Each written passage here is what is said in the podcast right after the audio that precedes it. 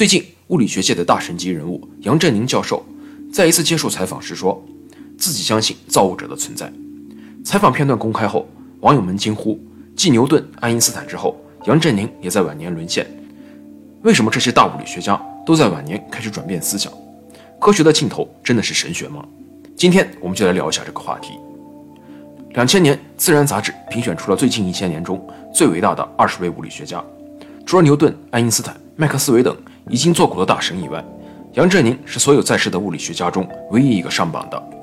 就是这样一位顶级物理学家，在一次公开场合表示：“如果你问我说是有没有一个造物者，那那我想是有的。呃，因为整个这个世界的结构不是偶然的，看了这个麦克斯韦方程式这么妙不可言。”不可能是偶然的，偶然你不能搞出来这么妙的这个东西。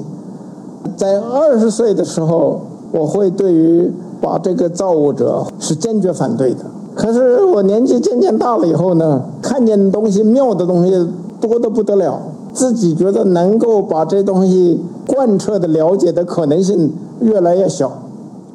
如果这只是杨振宁教授一个人的观念转变也就罢了，另外两位著名的物理学界大神牛顿和爱因斯坦。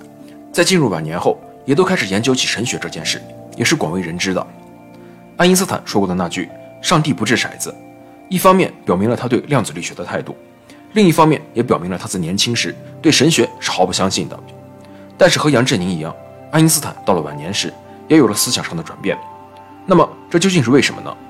这里我们首先要分析一下杨振宁教授所说的“造物者是存在的”这句话其内涵是什么。